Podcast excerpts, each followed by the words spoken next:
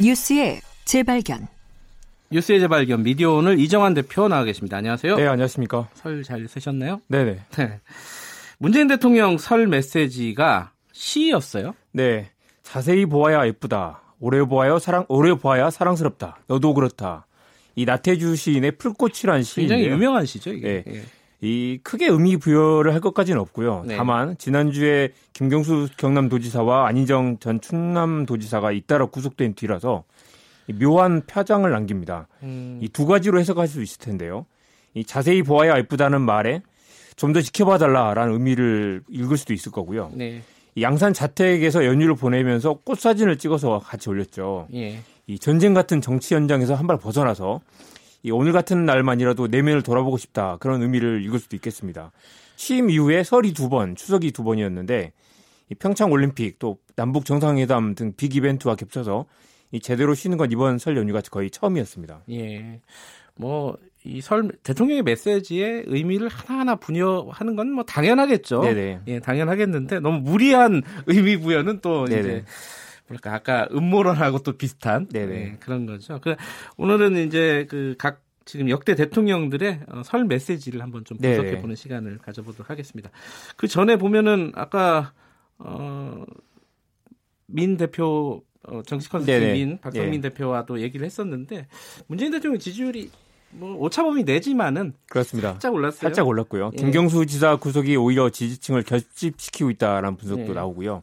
중도층이 양측으로 갈리고 있다는 이야기도 되겠죠. 네. 특히 20대 남성 지지율이 특히 낮고 최근에는 서울 경기 지역에서도 일부 유권자들이 여권으로 돌아서는 야권으로 돌아서는 그런 움직임도 발견됩니다. 예.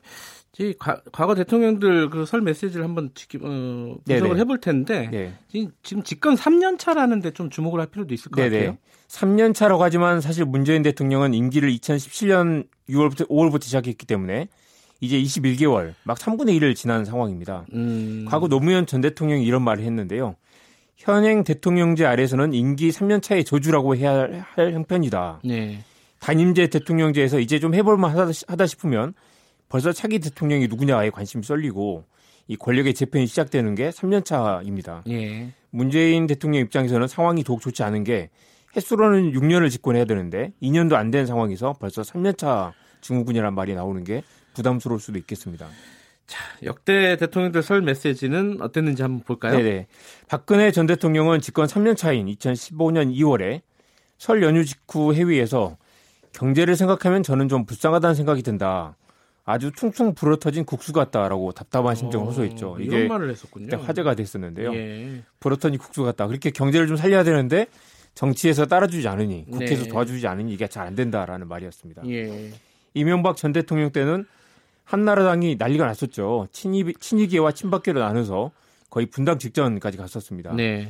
세종시가 뜨거운 이슈였는데 당시 박근혜 전 대표 이때는 이미 대표가 아니었는데도 강력한 대권 후보였죠. 정부가 만든 세종시 동의안을 수정할 수 없다고 맞섰고 네. 이전 대통령이 그때 설날 메시지로 나라가 잘 되지 않고 지역이 잘 될 수 없고 나라가 잘 되지 않고 나만 잘 될 수 없다라는 말을 했는데요. 네. 달리 말하면 당시 충청권이 좀 양보를 해야 된다라는 말이었고 결국 정운찬 씨를 총리로 내세웠다가 실패했죠. 그리고 세종시 부- 수정안은 부결됐고요. 박근혜 대타로 어, 정운찬을 키워보려고 했는데 실패했고 김태호 음. 당시 경남지사도 어, 총리 후보로 지명됐다가 결국 자진 사퇴하는 여러 가지 우여곡절을 겪었습니다. 그 박근혜 전 대통령, 이명박 전 대통령도 집권 3년, 3년 차에 굉장히 어려운 상황이었군요. 그렇죠. 그러니까. 설날 메시지가 되게 예. 복잡했었죠. 노무현 전 대통령 때는 어땠습니까? 예, 설날 메시지를 찾아봤는데요. 예. 2015년 2월 6일입니다. 그때도. 예. 올 들어 경제가 조금씩 나, 나아지고 있다고 합니다만 그래도 걱정은 여전합니다. 재래시장이나 식당, 자영업을 하는 사람, 개인 운수업을 하는 사람 등은 여전히 어려울 것입니다. 이런 어. 메시지를 남겼는데요. 14년 전인데도 거의 지금과 비슷한 상황이죠. 지금 얘기해도 똑같은 그러니까요. 상황인데요. 네. 예. 김대중 전 대통령 때는 집권 3년 차에 내각제 강령 때문에 어, 굉장히 자민련과 틀어져서 음, 시끄럽습니다. 그리고 예. 게이트가 계속 터졌었죠. 네. 월드컵을 앞두고 있었는데 지지율도 급락했고요. 김영삼 전 대통령 때도 이 노동법 날치기 파동, 한보 비리 등으로 정권이 흔들렸습니다. 네. 이그 당시에는 특별히 설날 메시지를 내, 내지 않았었습니다. 이 아까 박성민 대표도 이 데드크로스라는 말을 네네. 정치 쪽에서 잘 안 쓰는 단어인데 그렇죠. 아, 요즘 많이 쓰더라고요. 예, 이게 뭐 거의 정치의 새로운 유행어처럼 나오는데요. 예, 예. 그 부정적인 평가가 긍정적인 평가를 앞지르는 걸 데드크로스라고 하죠. 예. 문재인 대통령이 지난해 12월 데드크로스를 지났습니다. 1년 8개월 만인데요. 예. 이 박근혜 전 대통령은 1년 4개월 만에 데드크로스를 기록했고요. 문재인 네. 대통령 오히려 늦게 온 편이라고 할 수 있습니다.